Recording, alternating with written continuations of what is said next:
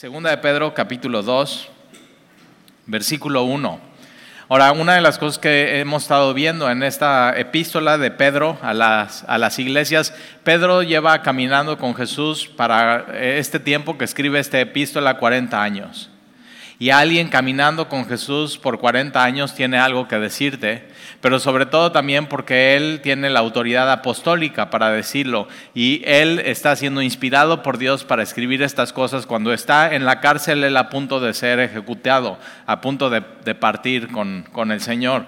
Y Él usa eh, la, la, palabra que más se repite en esta epístola es conocer o conocimiento. Y hay cuatro cosas en específico que Pedro dice que tú como cristiano tienes que conocer. Y número uno, tienes que conocer lo que tienes en Jesús. La salvación que hay en Jesús, todo lo que necesitas saber acerca de la vida y la piedad ya nos ha sido dado en el conocimiento de Él por su divino poder. Tienes que conocer las grandes y preciosas promesas que tenemos en Jesús y tienes que conocer la fe que hay en Jesús, que no es una fe que se queda en la fe, sino a esa fe le puedes añadir, por ejemplo, virtud que es excelencia moral, paciencia, dominio propio, eh, eh, amor fraternal y al final, como dice Pedro, amor. Entonces tienes que conocer a Jesús, tienes que estar en Jesús, tienes que conocer el Evangelio.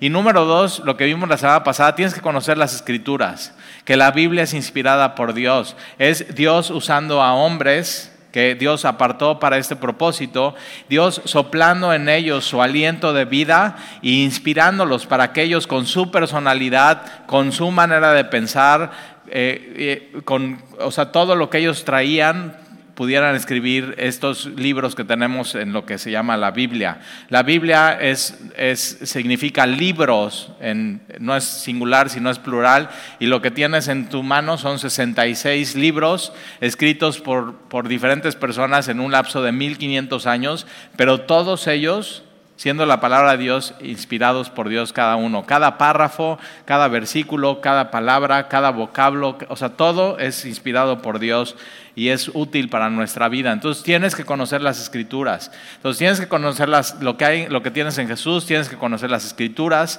que es la única manera que puedes conocer a Dios. Y número tres, tienes que conocer al adversario. Y hoy vamos a hablar de eso, de los falsos maestros de los adversarios de la, sana doctrina, de los adversarios del cristianismo, de, lo que realmente si tú permites puede llegar a destruir eh, tu vida. Y número cuatro, habla de conocimiento de las profecías, en específico de la segunda venida de Jesucristo. Entonces, eh, vamos por favor al, versículo 1 del capítulo 2, hablando de conoce a los adversarios. pero acuérdate que vimos, conoce las escrituras. Ahora, para conocer falsos maestros, tienes que conocer bien las escrituras. Porque entonces, ¿cómo, cómo puedes detectar tú algo que no es verdadero? Y no sé si alguna vez te han platicado esta historia o la has escuchado aquí, que cuando tú entras a trabajar un banco de cajero, una de las cosas que te ponen a hacer, no te dan un, un estudio o un curso de, de, billetes falsos, sino lo que te ponen a hacer es contar los billetes verdaderos, los billetes legítimos. Entonces te ponen a contar, te ponen a contar de diferentes denominaciones y lo que pasa es que de pronto en medio de ese entrenamiento de tú estar contando y tú entonces ya sientes cómo se siente el papel verdadero, cómo cruje, cómo se siente en, tus dedos, cómo, cómo se ve un papel verdadero, un billete verdadero y de pronto en el entrenamiento te ponen uno falso. Entonces, eh, ahí está la cajera contando y, si has ido al banco a hacer un depósito, son rapidísimas y son buenísimas. Están, y de pronto para. Y cuando para es porque algo detectó que está diferente. Y una de las cosas que tú tienes para detectar lo que no es sana doctrina es conocer la verdad. ¿Por qué? Porque los, billetes falsos van va cambiando la tecnología. Pero lo verdadero siempre es igual, o sea, lo verdadero no cambia en nuestra vida y eso es lo que tenemos, la palabra de Dios. Entonces, versículo 1, pero hubo también falsos profetas entre el pueblo. Entonces, en el, hablando del Antiguo Testamento, hablando del pueblo de Israel, hubo profetas verdaderos, Isaías, Jeremías, Oseas, Nahum, Moisés, un gran profeta de Dios, y estos profetas eran profetas de Dios, profetas verdaderos, inspirados por Dios, pero también en el Antiguo Testamento hubo falsos profetas que estaban profetizando cosas que no deberían de profetizar. Por ejemplo, antes de ir al cautiverio, había profetas que estaban diciendo, no, todo está bien, paz, paz en Jerusalén, y realmente los Jeremías estaban profetizando, no, viene juicio. Entonces, eh, siempre ha habido esto, donde hay algo verdadero, siempre hay algo falsificado y algo falso. ¿Por qué? Porque lo verdadero tiene mucho valor. Y eso es muy importante. Tú trata de hacer una marca de tenis, ¿no? Y, te imaginas marca de tenis talí. o sea, ¿quién haría una réplica de esos y los vendería en la Fayuca? Nadie porque no tienen valor, porque no, no es, eh, pero por ejemplo una marca de tenis que valga la pena y que tenga un valor, entonces luego, luego hay fayuca. Y es lo mismo en el reino de los, de los cielos. Lo verdadero siempre va a haber una copia, algo que se quiera falsificar. Y eso es un poco lo que vamos a ver aquí. Siempre hubo falsos profetas entre el pueblo, como habrá y como hay hoy. En tiempos de Pedro ya había falsos profetas ya, había falsas doctrinas, había cosas que no eran bíblicas y hoy sigue habiendo esto entre, entre las iglesias eh, y hay pastores y hay maestros y hay evangelistas que son falsos, que no son verdaderos.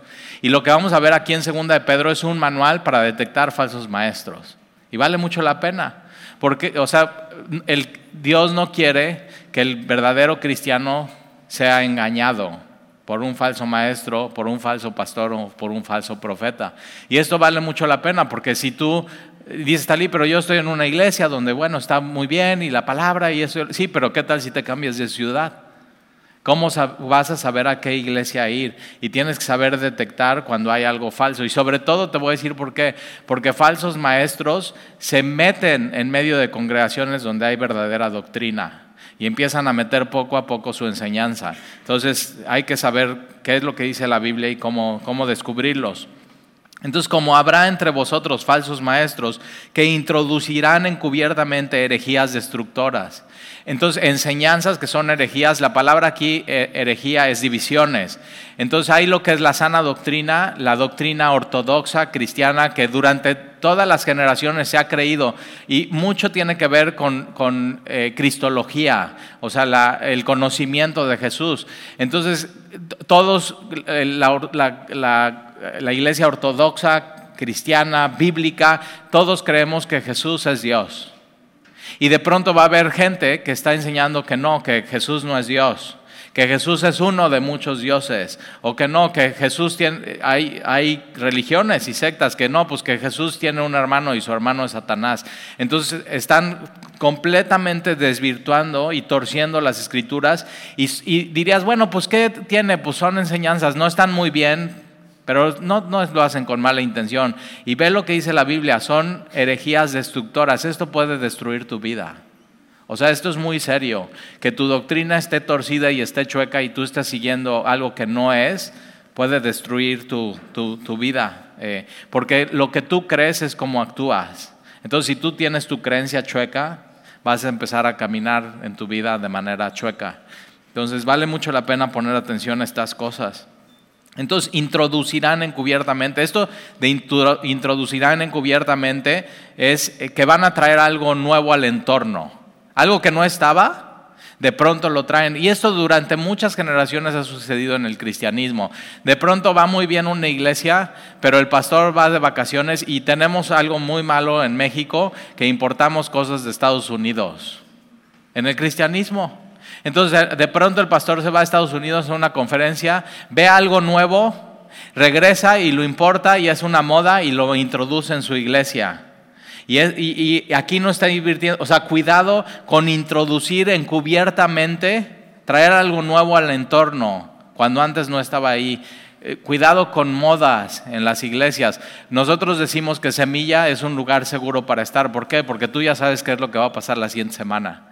No va a haber nada nuevo, no va a haber ninguna moda, no vamos a traer nada importado. O sea, es la misma palabra que venimos predicando de año tras año, tras año, tras año. Es predica la palabra.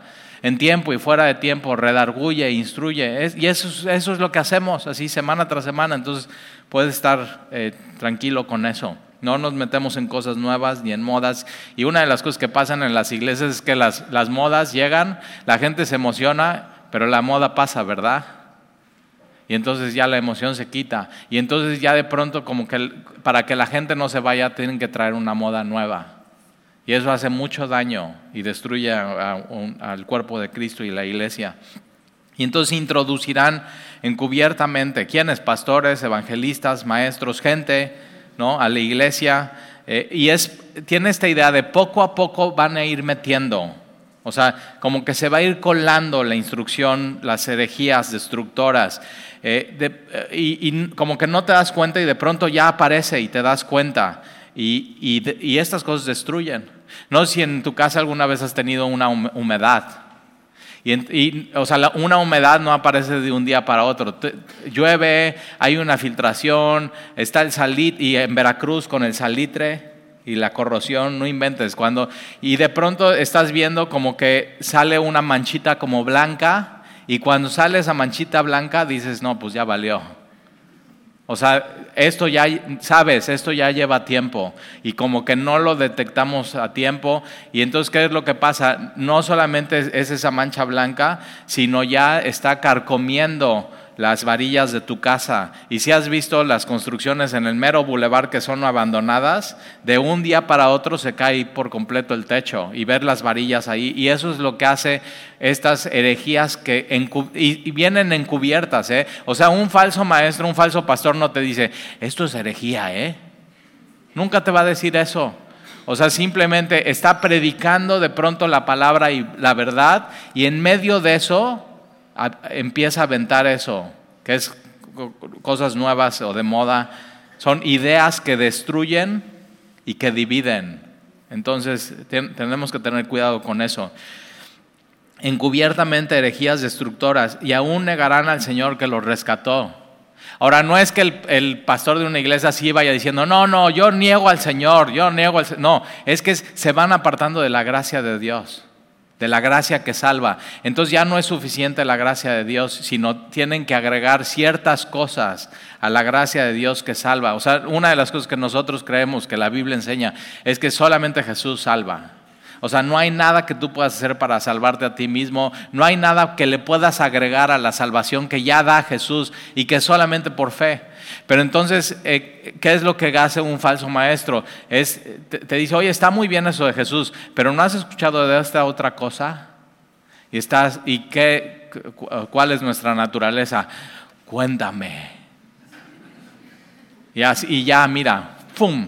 Te atraparon y te empiezan a meter, oye, eh, por ejemplo, ahí te va, oye, en tu iglesia hacen encuentros y si tú eres nuevo en Semilla y no has visitado ninguna otra iglesia, dices, ¿qué es eso? ¿Qué es eso de encuentros? Pero si vienes de otra iglesia sabes qué es. Que entonces, no, pues sí, y, de pronto ya hay niveles de cristianos. No, él ya fue a dos o tres encuentros. ¿Y, y qué no enseña la Biblia? Que nuestra comunión y nuestro encuentro tiene que ser con Jesús y no a, ir, no a ir a un lugar en específico, a ir a escuchar a alguien en específico. ¿Te das cuenta? Pero es, es, es, muy, es muy sutil. Y de pronto como que te empiezan a embriagar con esas cosas, así. Y mucho de lo que se usa, por ejemplo, así para atraer a la gente es, no, pues tenemos un, un estudio especial, hermana. Y tú dices, ¿especial? Sí, si tenemos un estudio especial. ¿Y cómo le haces para, o sea, cómo le puedo hacer para, para ir? No, pues ser especial. y entonces, ¿qué dices? Yo quiero. Y ya, ahí está, te están agarrando. cuando ya en Cristo tienes todo. En, Cristo está toda la plenitud de la deidad. Pero ahí estás, que quieres sentir especial, ¿verdad? ¿Quieres sentirte especial? Lee tu Biblia todos los días y deja que Dios te hable. Así ya, con eso, con eso tienes en tu vida. Y recuerda quién eres en Cristo. Pero entonces eso de negarán al Señor es, se van apartando de la gracia de Dios, se van apartando de la cruz del Calvario, se van apartando de la sangre derramada en la cruz. Ya no es suficiente eso. Entonces externamente no lo niegan, pero internamente con sus creencias se van apartando de lo elemental, de quién es Jesús. Por ejemplo, nosotros creemos que Jesús es Dios, nosotros creemos que Jesús nació de una virgen y de pronto ellos se van despegando de estas verdades que son muy importantes. Nosotros creemos que Jesús resucitó de los muertos y que venció a la muerte. Y de pronto se van despegando de todas estas realidades eh, y nosotros creemos que en la segunda venida de Jesús. Y ellos negarán al Señor que los, esta palabra que los rescató es que los compró. Entonces ya no es suficiente que Jesús me compró, tengo que dar algo yo. Y eso es carnal, ¿eh? O sea, eh, hermana, es que si tú no sirves en la iglesia, no vas a recibir las mismas bendiciones que yo. Ya es totalmente carnal. Y eso le encanta al ser humano. ¿Por qué? Porque entonces ya te puedes medir. Ya te puedes sentir muy espiritual. Cuando no se trata de sentir, es estar en Cristo. Es todo lo que necesitas hacer. Entonces, eh, por eso la gracia de Dios es tan importante. Y eso es lo que cambia todo en tu vida. Entonces, eh, atrayendo sobre sí mismo destrucción repentina. Entonces, ahí te va, ¿eh? es, es crucial cuidar lo que crees, lo que lees y lo que oyes en tu vida. Es crucial. Porque allá afuera hay falsos maestros que sean, y en medio de la pandemia se potencializó esto, porque entonces no estabas yendo a la iglesia local y te podías conectar con quien tú quisieras, a la hora que tú quisieras, con algún pastor o una iglesia.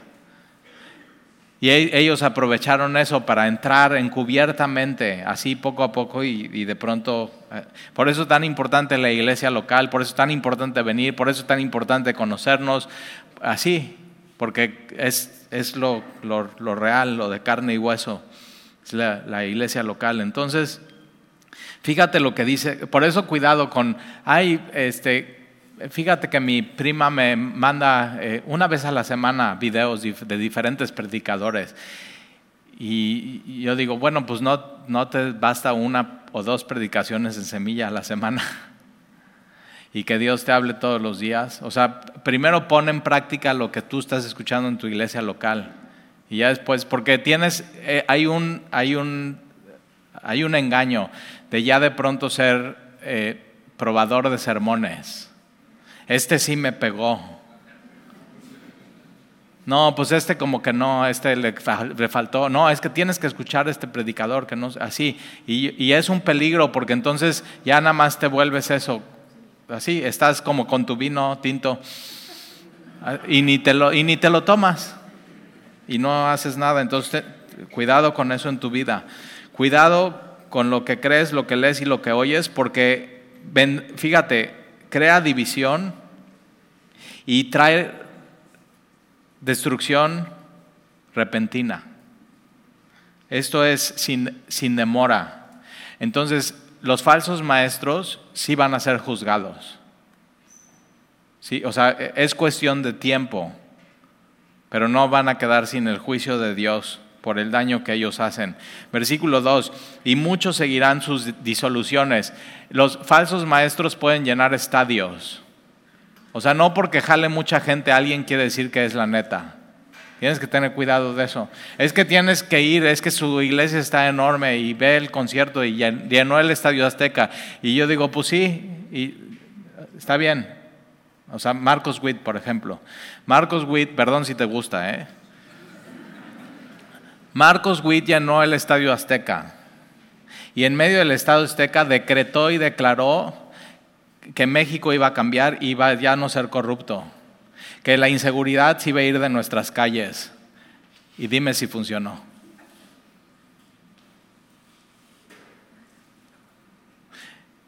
Es tremendo. Y, todo eso se fue así metiendo en las iglesias poco a poco. Y entonces ya no, hay, ya no hay esa moda en muchas iglesias, eso de decretar y declarar, ya pasó de moda. Ya. Pero ya se dieron cuenta, no funciona. Lo que funciona, ¿sabes qué es? Arrepentirse. Arrepentimiento. O sea, humillarte delante de Dios, orar, leer tu Biblia, serle fiel al Señor, ser fiel en tu matrimonio, ser fiel con tus hijos, eso es, la, piedad, añadir a la fe piedad. Eso es lo que funciona. Entonces te, te invito a que lo pruebes. Y ya si quieres también escucha a Marcos Witt, está bien. Y muchos seguirán sus disoluciones.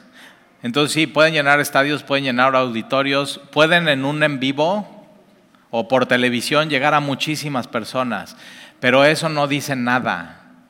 O sea, YouTube, ¿no? No, tiene un millón de vistas.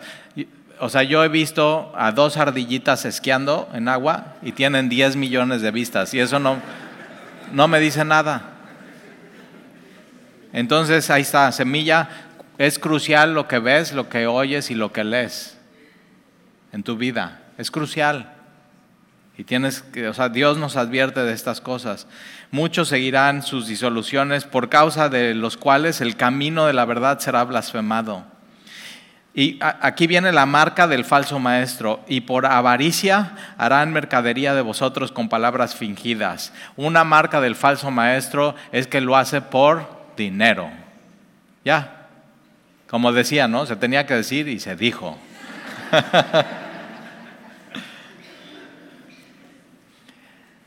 Un falso maestro lo hace por dinero, un verdadero maestro lo hace por amor a la verdad y a Jesús, a quien lo tomó para el ministerio.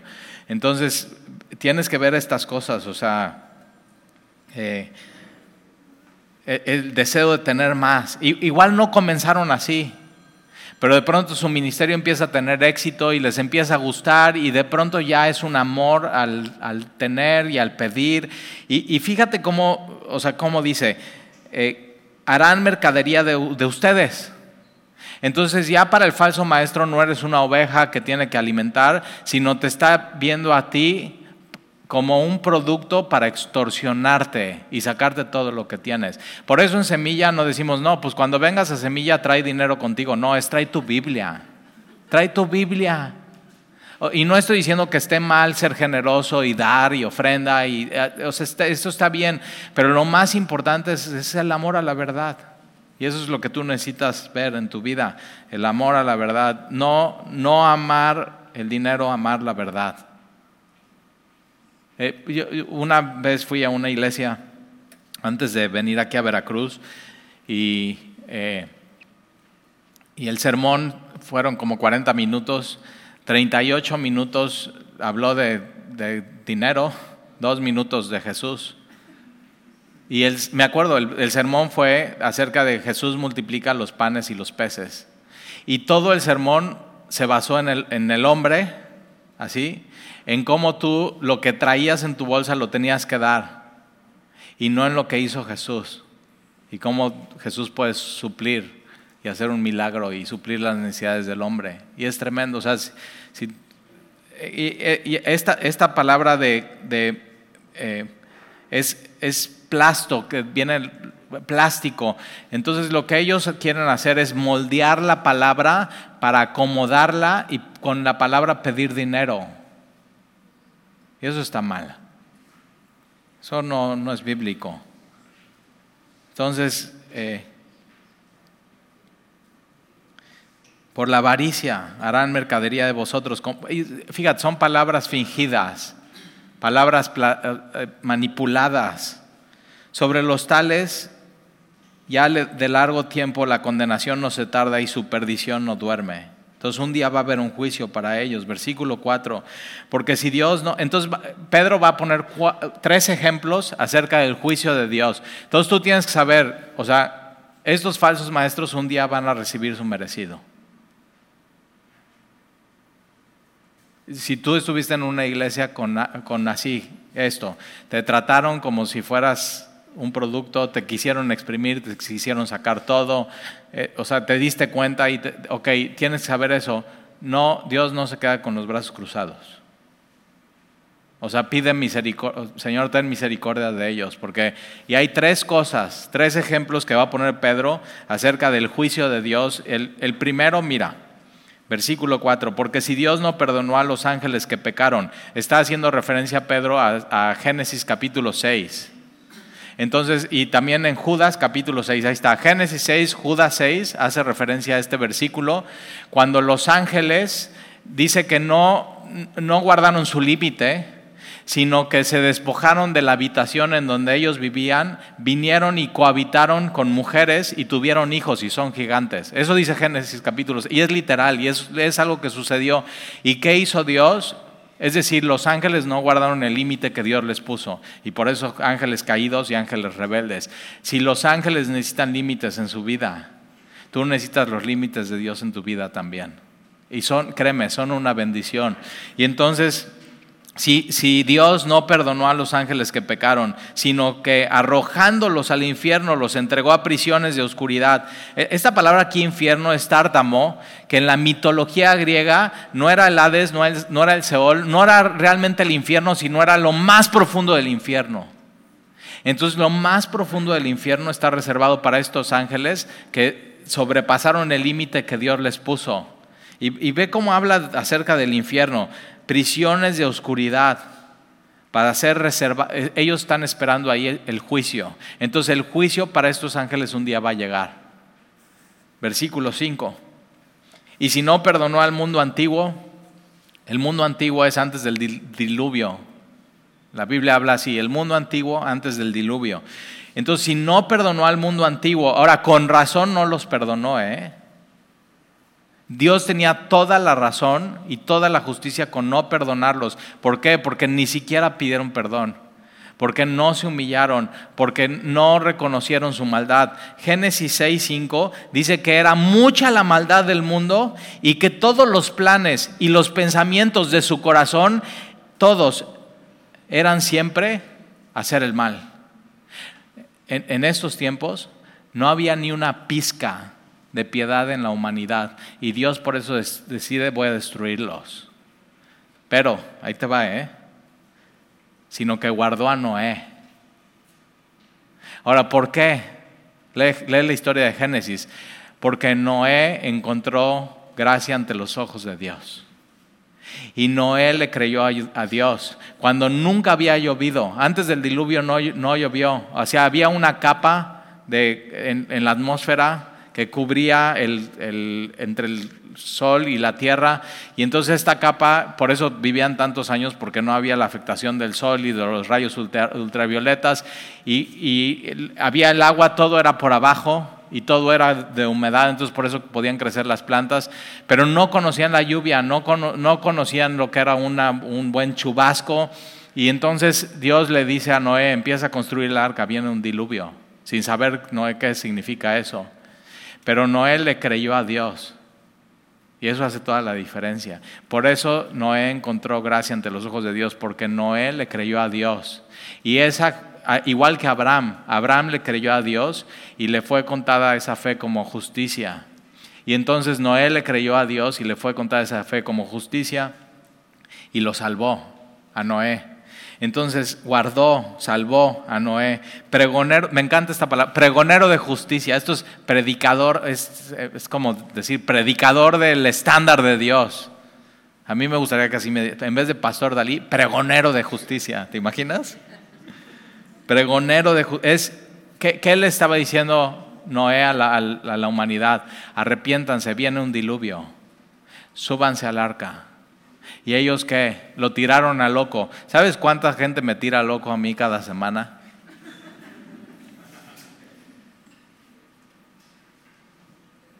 Pero Dios guardó a Noé con otras siete personas de toda la raza humana. Chécate, ¿eh? de toda la raza humana. Ya se distraen mucho, déjenlo llorar.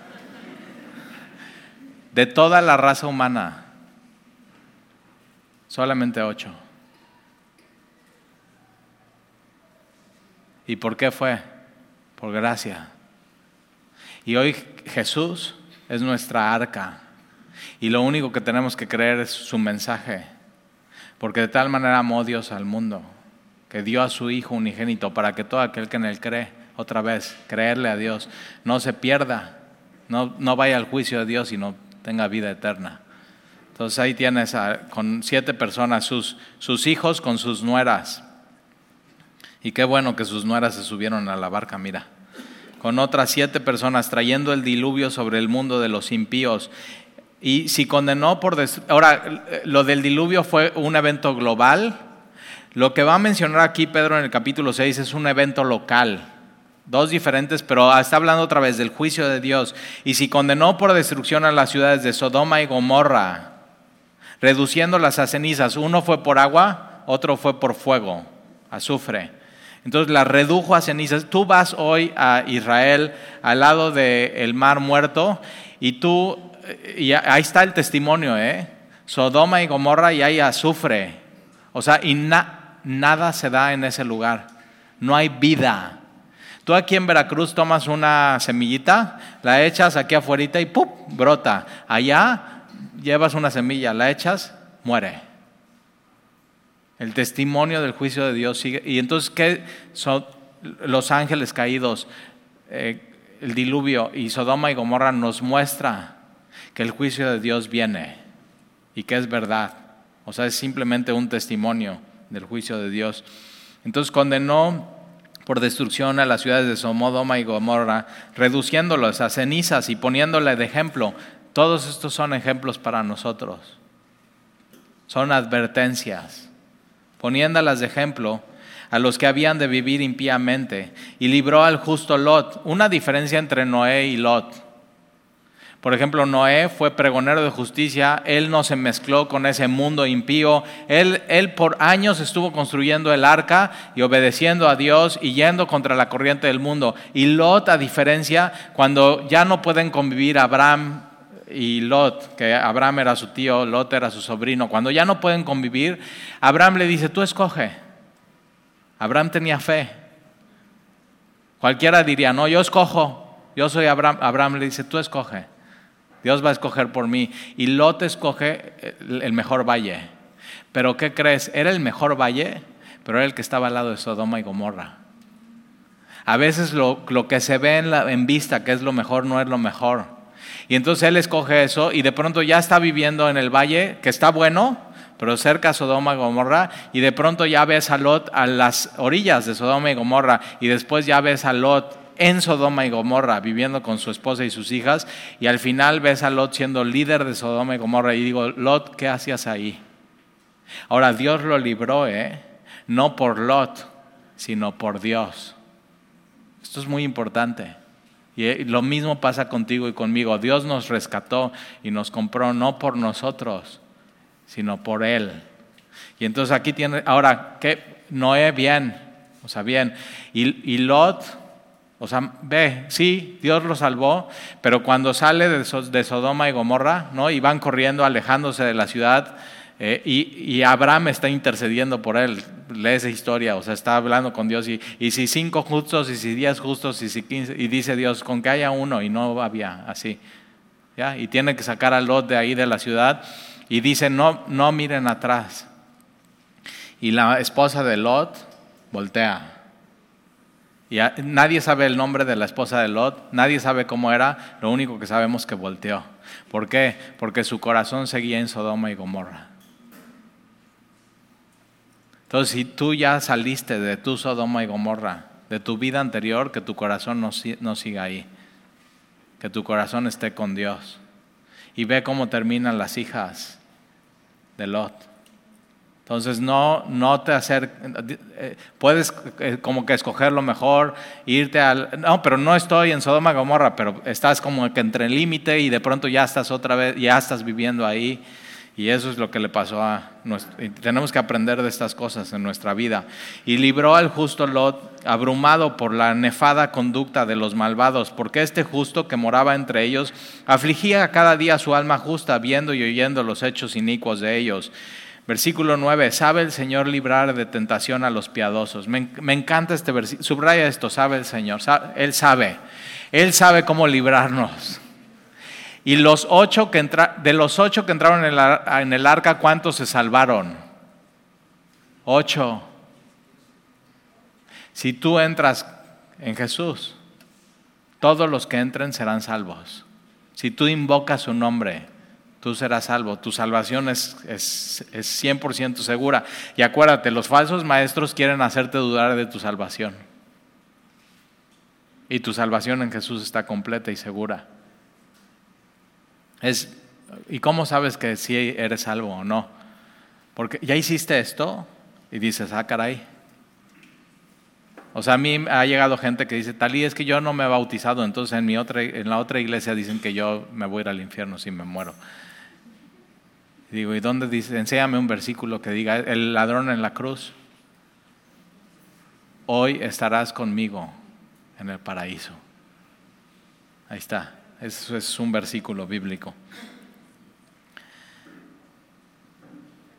¿Sabe el Señor librar de tentación a los piadosos? Ahora, si no te has bautizado, bautízate en mayo, ¿eh? Pero te voy a decir por qué alguien se bautiza. Por amor a Dios, por obediencia a Él, por decirle al mundo, ve lo que Dios ha hecho en mi vida. Me identifico con su muerte y su resurrección. Y aquí estoy. Y así sales todo mojado y, con así tu nariz llena de sal del mar, pero bien contento y bien contenta, así. Y ahí te abrazamos y es un evento muy bonito. Ya viene en mayo, ¿eh? Versículo 9. Sabe el Señor librar de tentación a los piadosos y ahora también sabe, ¿eh? Reservar a los injustos para el castigo en el día del juicio. Él, es el mismo Dios. La cuestión es de qué lado de la mesa vas a estar. Él hace las dos cosas bien. Reserva a unos para el juicio que no quieren nada que ver con Dios y sabe librar Dios al justo del juicio. Y yo digo sí, y lo sabe hacer muy bien. Y cuando Jesús lo hizo, lo hizo muy bien en la cruz. Y murió bien por nosotros, derramó hasta su última gota de sangre. Bien. Ese es nuestro. Tú y yo necesitamos un Salvador bien, así que sabe hacer las cosas. Entonces confía en Él. Versículo 10, y mayormente aquellos que siguen, eh, ahora está hablando de los falsos maestros, ¿eh? acuérdate. Entonces, mayormente aquellos que siguen, un falso maestro anda en la carne, no anda en el espíritu. Es carnal. Mayormente aquellos que siguiendo la carne andan en concupiscencias, pasiones desordenadas, completamente inmoralidad, inmundicia y desprecian el señorío no se someten ante Dios, no lo obedecen. Hablan de santidad, pero no son santos. Hablan de pureza y son impuros. Es decir, su, vida no va acorde con lo que enseñan. es esa es la marca de un falso maestro. Entonces, ahí está, huye, huye de esto.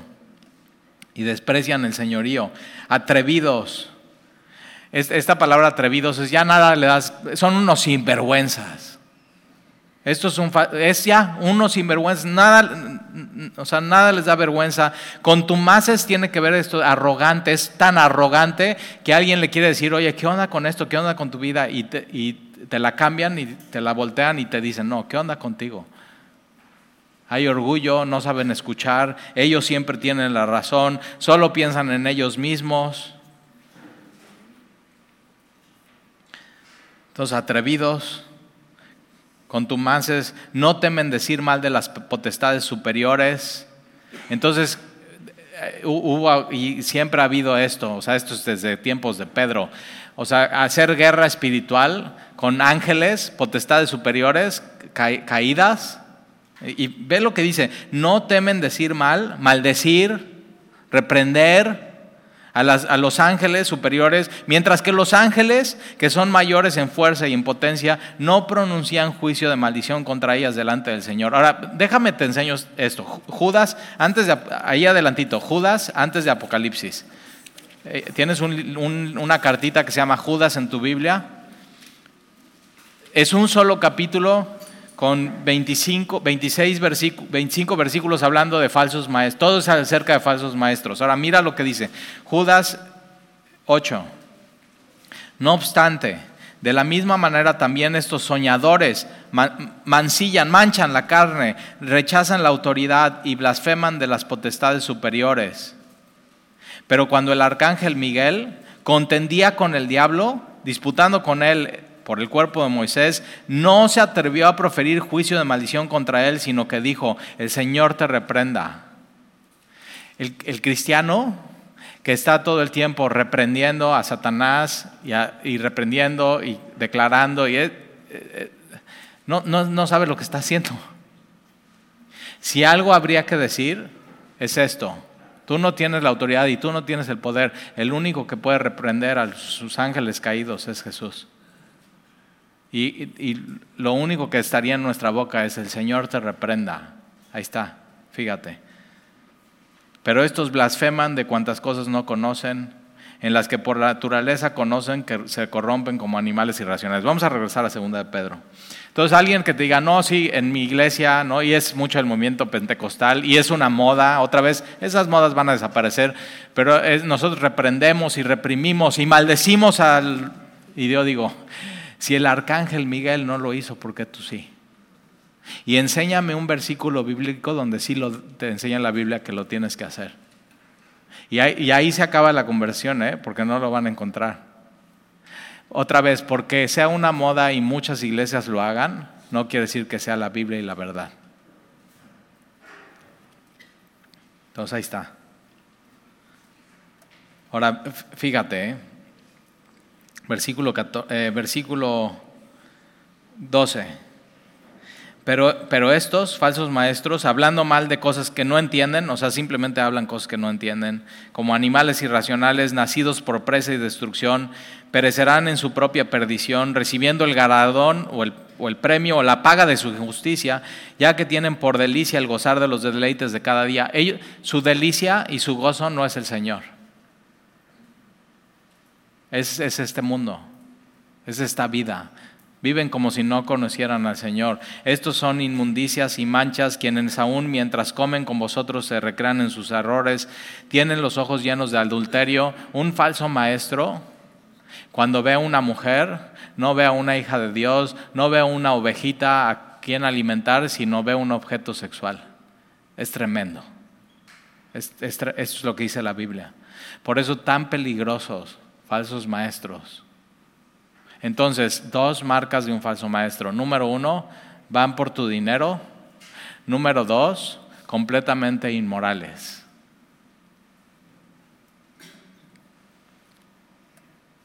Tienen los ojos llenos de adulterio. No se sacian de pecar y seducen a las almas inconstantes. Por eso necesitas crecer en el Señor y no tienes que dejar de ser inconstante con el Señor. Porque si eres inconstante, ah, no vengo mucho, voy poco, ah, pues, ah, no me disipulo, no, no leo mi Biblia, no, eres presa fácil. Y tú eres responsable de tu vida espiritual. Otra vez, seduce, esta palabra seducir pone en cebos y, y van contra los débiles y los que no están fortalecidos. ¿Y cómo empiezan? Hablan bonito, te hacen sentir bien. Cuando realmente quien te, ya te habló bonito y te hizo sentir quién eres es Dios. Entonces, cuidado con eso. Almas inconstantes, si tienen el corazón habituado a la codicia y son hijos de maldición, no son hijos de Dios. Entonces importa, ¿verdad? Sí importa bajo qué ministerio esté sentado a los pies de Jesús, sí importa que se enseñe o sea, tiene, tiene toda la relevancia y toda la importancia. Ahora, déjame, dices, Talí, pues yo no soy maestro, yo no soy pastor, yo no soy evangelista, y estoy en una iglesia sana, entonces a mí qué. Cuidado, si tú cuando volteas a ver una mujer, solamente tu deseo es adulterio. Cuidado. O estás siguiendo el camino del falso maestro que lleva a dónde? A destrucción. O sea, cuidado con amar más el dinero que la verdad en tu vida. O sea, cuidado, son advertencias. Y tienes que saber eso, el juicio de Dios, que ya vimos los tres ejemplos, sucedió y va a suceder un día. Pero Dios sabe librar. Libró a Lot, libró a, Noé y el Señor sabe librar de tentación a los piedosos. Entonces, vale mucho la pena la piedad. O sea, si algo le quieres poner empeño a tu vida, tiene que ser a la piedad. La piedad es amar a Dios, conocer a Dios y obedecer a Dios, algo que no hacen los falsos maestros. Entonces ya tienes algo que hacer con tu vida. Entonces ahí está. Eh, tienes un manual de cómo detectar los falsos maestros. Si algún día te vas de Veracruz y vas a otra ciudad, lo más importante es saber escoger bien una iglesia. Es tu, es tu responsabilidad. Ya Dios te lo está poniendo, ya Dios te lo está advirtiendo. Abre muy bien tus ojos y, hazle caso a Dios, porque esto es, serio, es serio estas cosas. ¿Oramos?